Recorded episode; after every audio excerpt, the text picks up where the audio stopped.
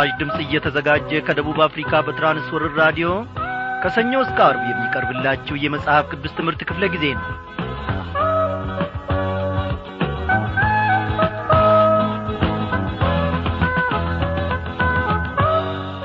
እግዚአብሔር አምላካችን እያንዳንዳችን በነበርንበት ስፍራ ሁሉ ጠብቆን በመውጣታችን በመግባታችን ተጠንቅቆልን ነው ከቅዱሳን ጉባኤ ውስጥ ደምሮን ዛሬ ደግሞ ለዚህች ለተወደደች ምሽት እንድንበቃ ፈቃዱ ሆኗል።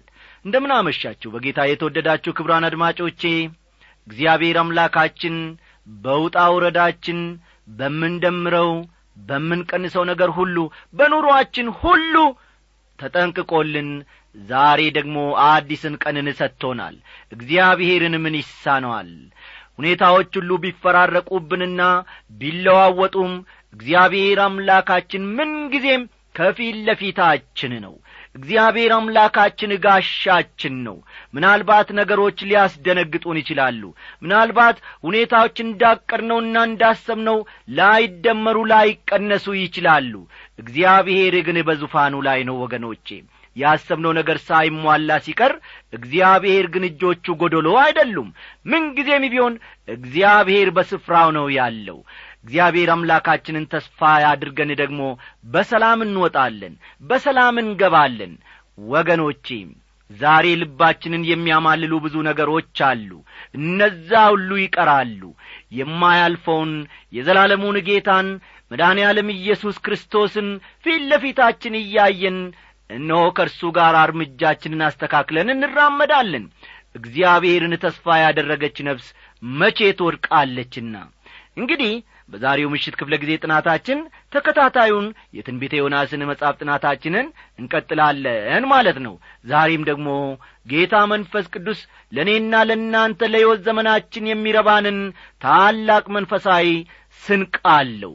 የሚረባን የሚጠቅመን የእምነት ቁርጭምጭሚቶቻችን የሚያድጉበት የሚጐለብቱበት ጌታ ለዘላለም እየተመሰገነ ይሁን።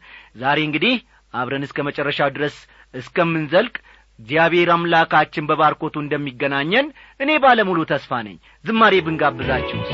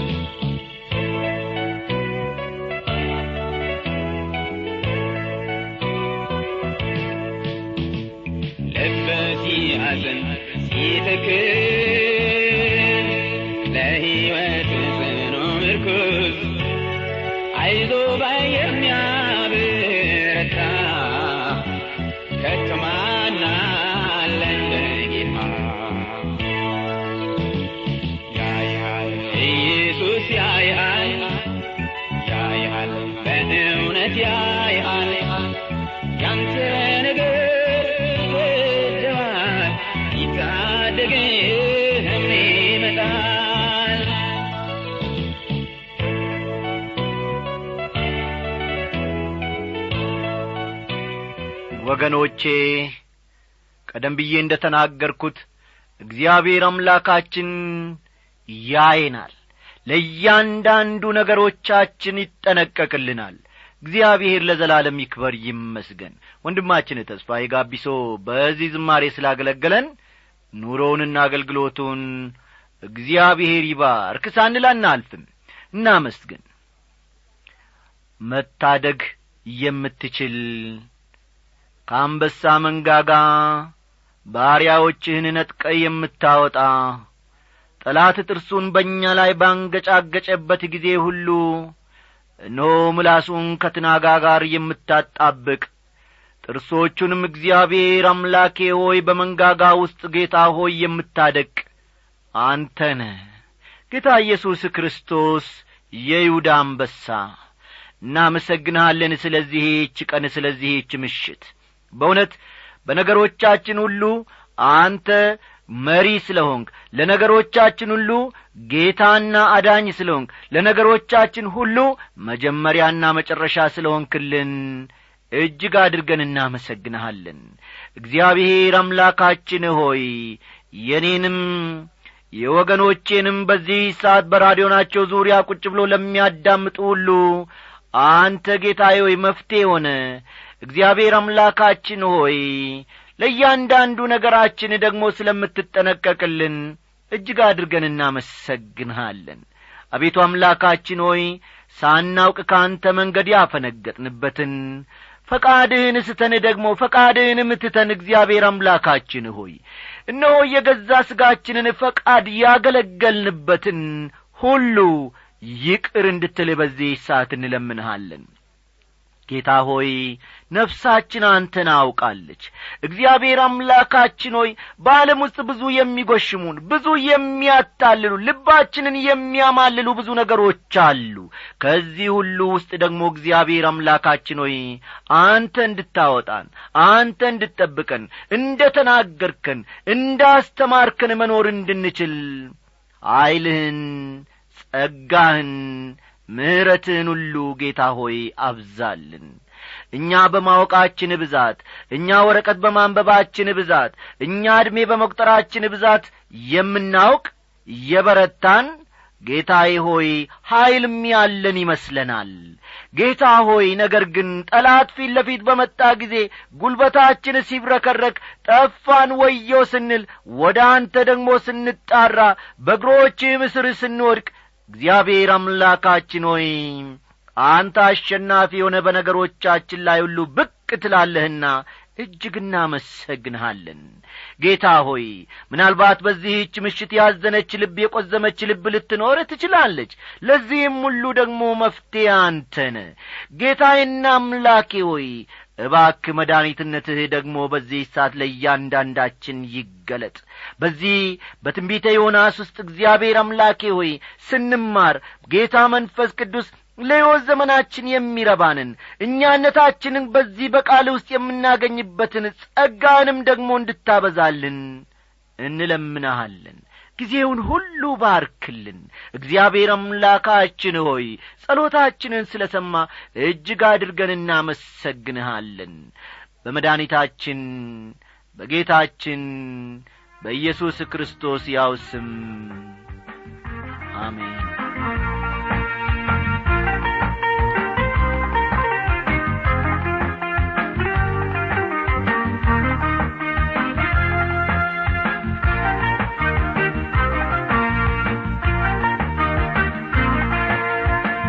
ክቡራን አድማጮቼ ባለፈው ክፍለ ጊዜ ጥናታችን የዮናስ መጠራትና የተሰጠውንም ተልኮ ከምዕራፍ አንድ እየተመለከትን ዮናስ የነበረበት መርከብ በአውሎ ነፋስ ምክንያት መናወጡን በደለኛው ደግሞ ማን እንደሆነ ለማወቅ ዕጣ ሲጣጣሉ መመልከታችን የሚታወስ ነው። ዛሬም የዚያኑ ቀጣይ ክፍል ይዘንላችሁ ቀርበናልና መጽሐፍ ቅዱሶቻችሁን ገለጥ ገለጥ አድርጋችሁ ትንቢተ ዮናስ ምዕራፍ አንድ ቁጥር አስርን አውጡ።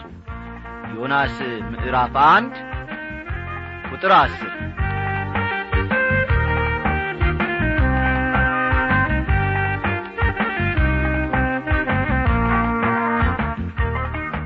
እንዲህ ይላል እነዚያም ሰዎች ከእግዚአብሔር ፊት እንደ ኰበለለ እርሱ ስለ ነገራቸው አውቀዋልና እጅግ ፈርተው ይህ ያደረግከው ምንድር አሉት። እንግዲህ ትምህርቱን ለማያያዝ ያመቸን ዘንድ ዮናስ ከእግዚአብሔር ፈቃድ አፈንግጦ የራሱን መንገድ በመከተል የእግዚአብሔርን ፈቃድ ግን ወደ ጎን በመተው እነሆ በመሸሽ ላይ መሆኑን ተመልክተናል። እንግዲህ እስካሁን ድረስ ዮናስ ለሰዎቹ መከራ በመጣበት ጊዜ አውሎ ነፋሱ መርከቢቱንም ባናወጠበት ጊዜ እኔ ከእግዚአብሔር ፈቃድ ውጪ ኮብልዬ በመሄድ ላይ ያለው ሰው ነኝ ብሎ ራሱን ማጋለጡንም መመልከታችንን ታስታውሳላችሁ። እነዚያ ሰዎች ዮናስን ይህ ያደረግከው ምንድን ነው ወይም ደግሞ ለምን እንዲህ በማለት ጠየቁት አንዳንድ ጊዜ የማያምኑ የምንላቸው ሰዎች እናንተ ክርስቲያኖች ለምን እንዲህ ታደርጋላችሁ? ወይም እንዲህ የምታደርጉት ለምንድን ነው ብለው ሲጠይቁን እንደነግጣለን። ዮናስንም እንዲሁ ሳያስደነግጠው እንዳልቀረ አስባለሁ ጥያቄያቸው። እስቲ ቁጥር አሥራ አንድን እኒ ባሕሩንም ሞገዱ አጥብቆ ያናውጠው ነበርና ባሕሩ ከእኛ ዘንድ ጸጥ እንዲል ምን እናድርግብህ አሉት ይላል። አንድ ከባድ ውሳኔ ማድረግ እንዳለባቸው እነዚህ ሰዎች ተገንዝበዋል። ያ ውሳኔ የዮናስ ውሳኔም ጭምር እንዲሆን ነው ይህን ጥያቄ የሚያቀርቡለት።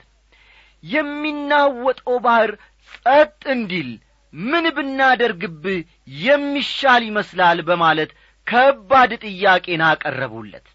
እርሱም ቀጥተኛና የማያወላውል መልስ ሰጣቸው። ቁጥር አሥራ ሁለትን ተመልከቱ።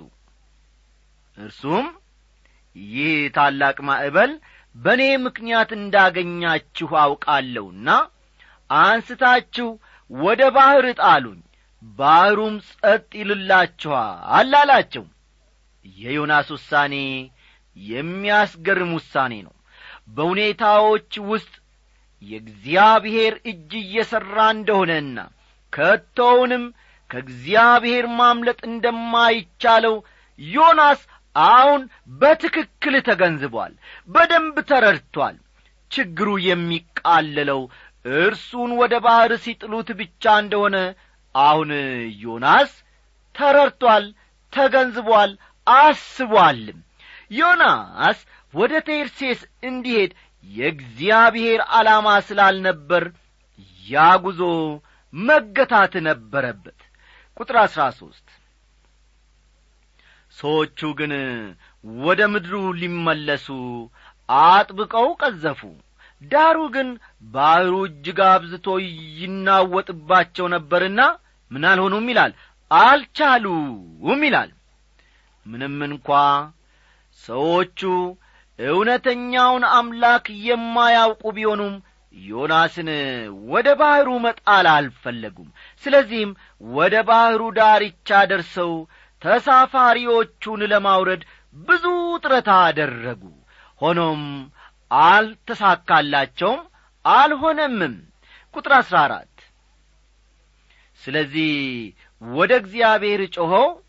አቤቱ እንደ ወደድክ አድርገሃልና እንለምንሃለን። አቤቱ ስለዚህ ሰው ነፍስ እንዳንጠፋ ንጹሕም ደንበኛ ላይ እንዳታደርግ እንለምንሃለን አሉ ሲል ይናገራል። እዚህ ልብ እንድትሉ እፈልጋለሁ። በእነዚህ ሰዎች ሕይወት እየተፈጸመ ያለውን ለውጥ ማየት ከዚህ ክፍል መረዳት ይቻላል። አሁን ወደ ሕያውና እውነተኛ አምላክ እየተመለሱ ነው። እርግጥ ነው ወደ እግዚአብሔር ፊታቸውን እየመለሱት በሌላው ነገር ሁሉ ተስፋ ስለ ቈረጡ ነበር። ምንም አማራጭ ስለሌላቸው ሊያደርጉ ላሰቡት ሁሉ እግዚአብሔር ይቅር እንዲላቸው ከወዲሁ ይቅርታ ሲለምኑ እንመለከታለን። ቁጥር አሥራ አምስት ዮናስንም ወስደው ወደ ባሕሩ ጣሉት።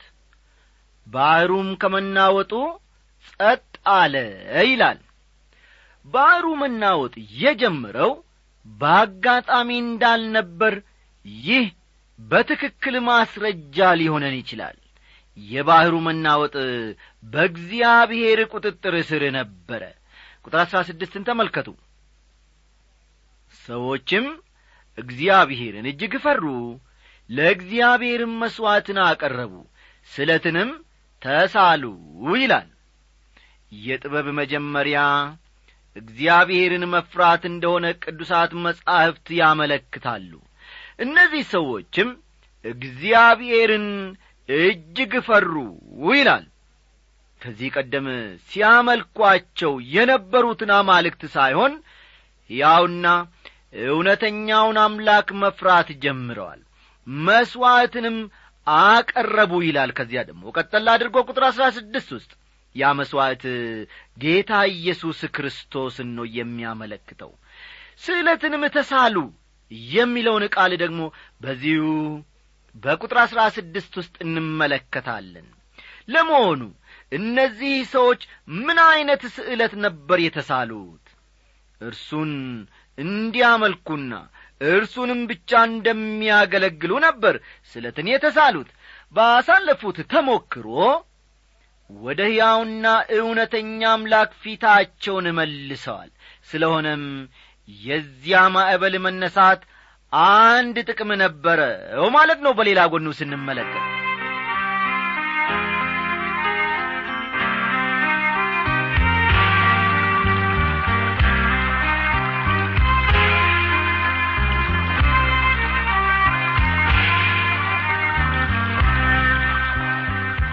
ወዳጆቼ እነሆ የእግዚአብሔርን አሰራር ማን ይረዳዋል? የእሱ አሰራር ከሰው ልጆች አእምሮና ግምት በላይ ነው።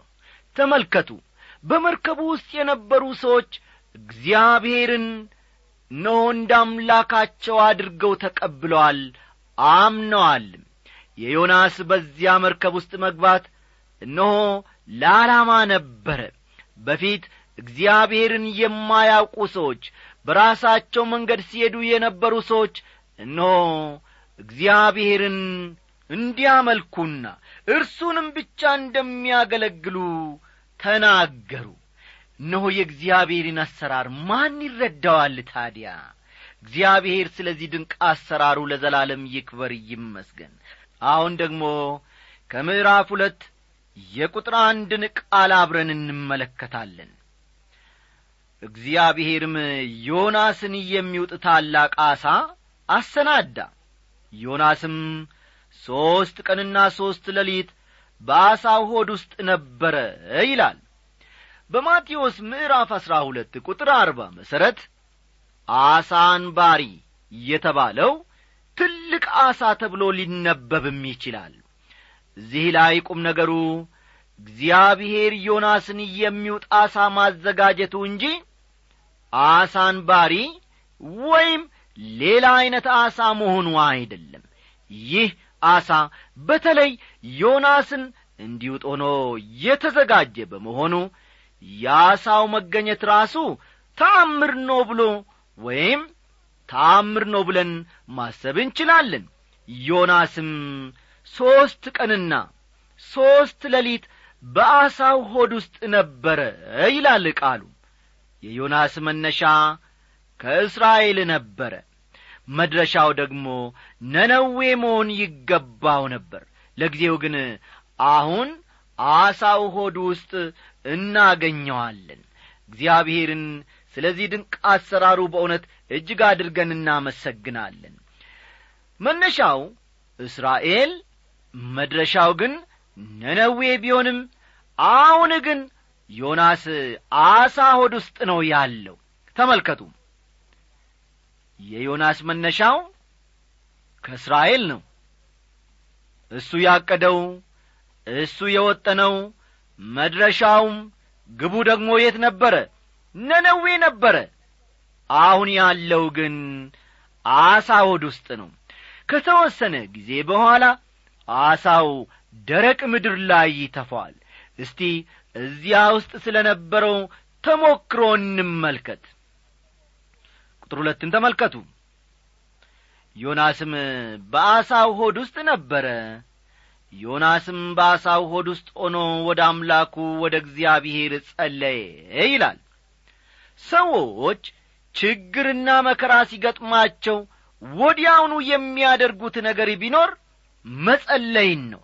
ድጋፍን ይሻሉ እርዳታን ይፈልጋሉ። እንዴት አድጌ ከዚህ መከራ ወጣለሁ ማምለጫ በሩስ የትኛው ነው ይላሉ። ሲደምሩ ሲቀንሱ ሲፈትሉ እነሆ ሲቋጥሩ ይገኛሉ።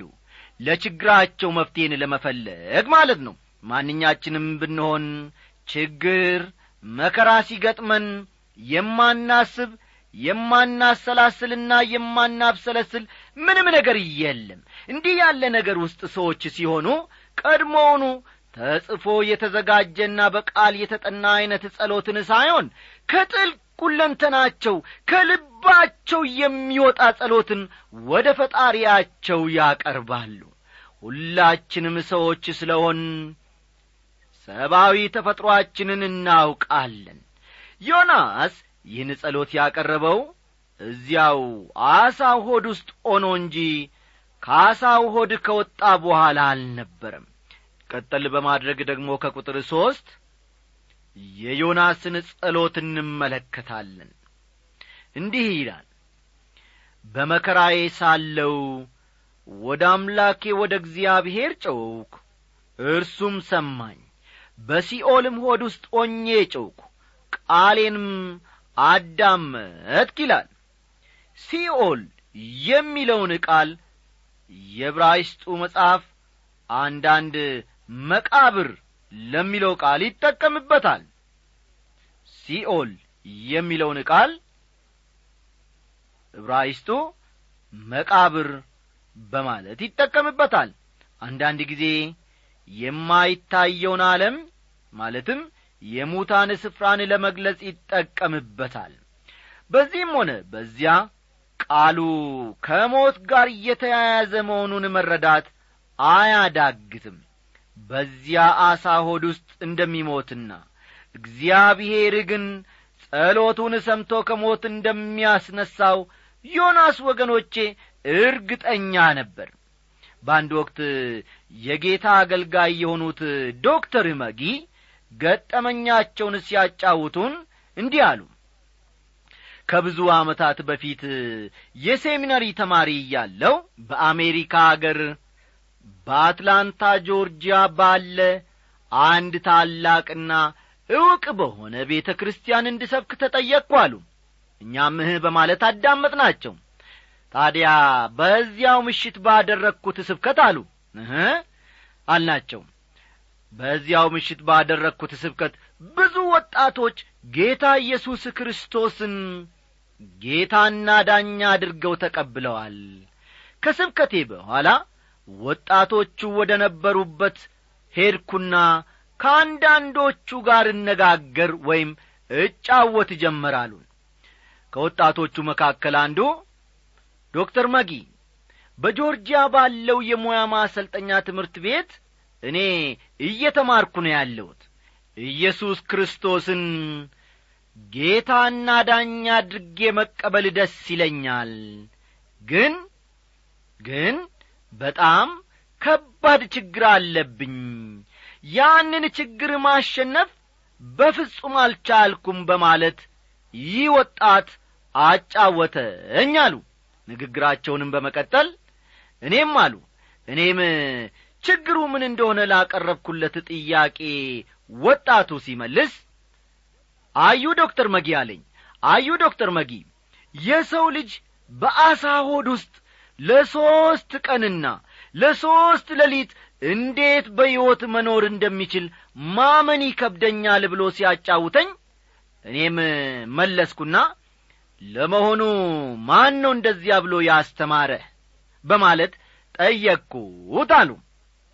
ጨዋታው በዚህ ላይ አላበቃም ንግግራቸውን ዶክተር መጊ ቀጠል ላደረጉና ወጣቱም መጽሐፍ ቅዱስ እንደዚያ እንደሚል አስባለሁ። አንዳንድ ሰባኪዎች ደግሞ እንደዚያ እንደሚያስተምሩ ማውቃለሁ ዶክተር መጊ ሲል መለሰልኝ አሉ። እሳቸውም ቀጠል ላደረጉና አየህ እኔ እስከማውቀው ድረስ መጽሐፍ ቅዱስ ዮናስ በአሳው ሆድ ውስጥ በሕይወት ነበር ብሎ አያስተምርም አስተዋላችሁ? ዶክተር መጊ እንዴት ብለው መለሱ ለወጣቱ? እኔ እስከማውቀው ድረስ መጽሐፍ ቅዱስ ዮናስ በአሳው ሆድ ውስጥ በሕይወት ነበር ብሎ አያስተምርም አልኩት። ካሉ በኋላ ትንቢተ ዮናስ ምዕራፍ ሁለትን አወጣውና ዮናስ ራሱ የአሳው ሆድ መቃብር እንደሆነለት ይናገራል።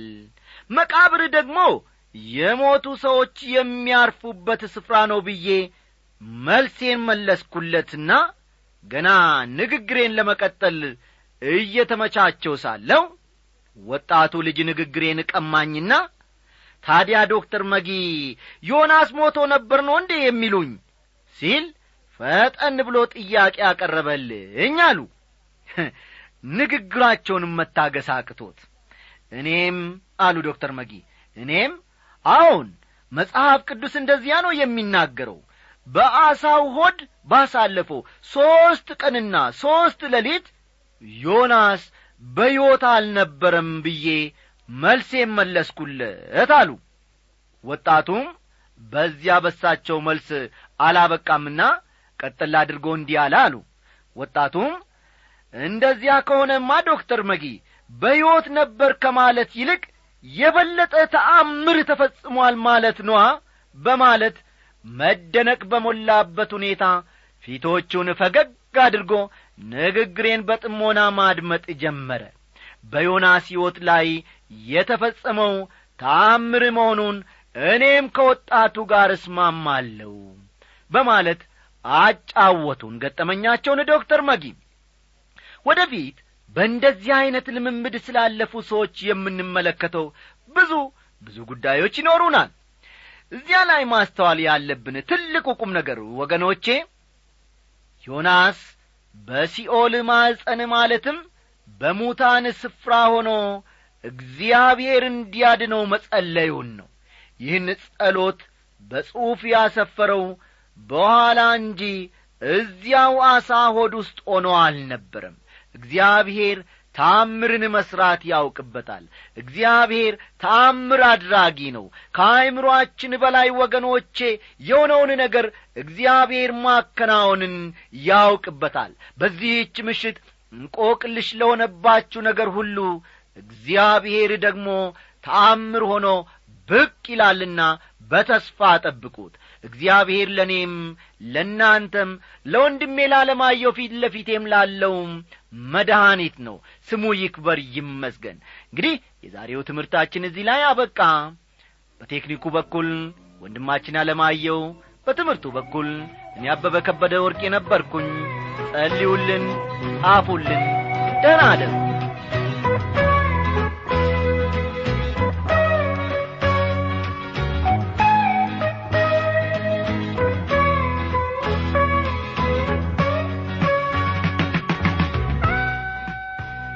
አድማጮቻችን እስካሁን ስታዳምጡት በነበረው ዝግጅቶቻችን እንደተባረካችሁ እናምናለን። አስተያየት ወይም ጥያቄ ካላችሁ ለመጽሐፍ ቅዱስ በራዲዮ ዝግጅት ክፍል የመልእክት ሳጥን ቁጥር 1366 አዲስ አበባ ብላችሁ ብትጽፉልን ይደርሰናል። በሚቀጥለው ክፍለ ጊዜ በተመሳሳይ ዝግጅት እንደምንገናኝ ተስፋ እናደርጋለን። እስከዚያው ደናደሩ ጌታ በነገር ሁሉ አብዝቶ ይባርካችሁ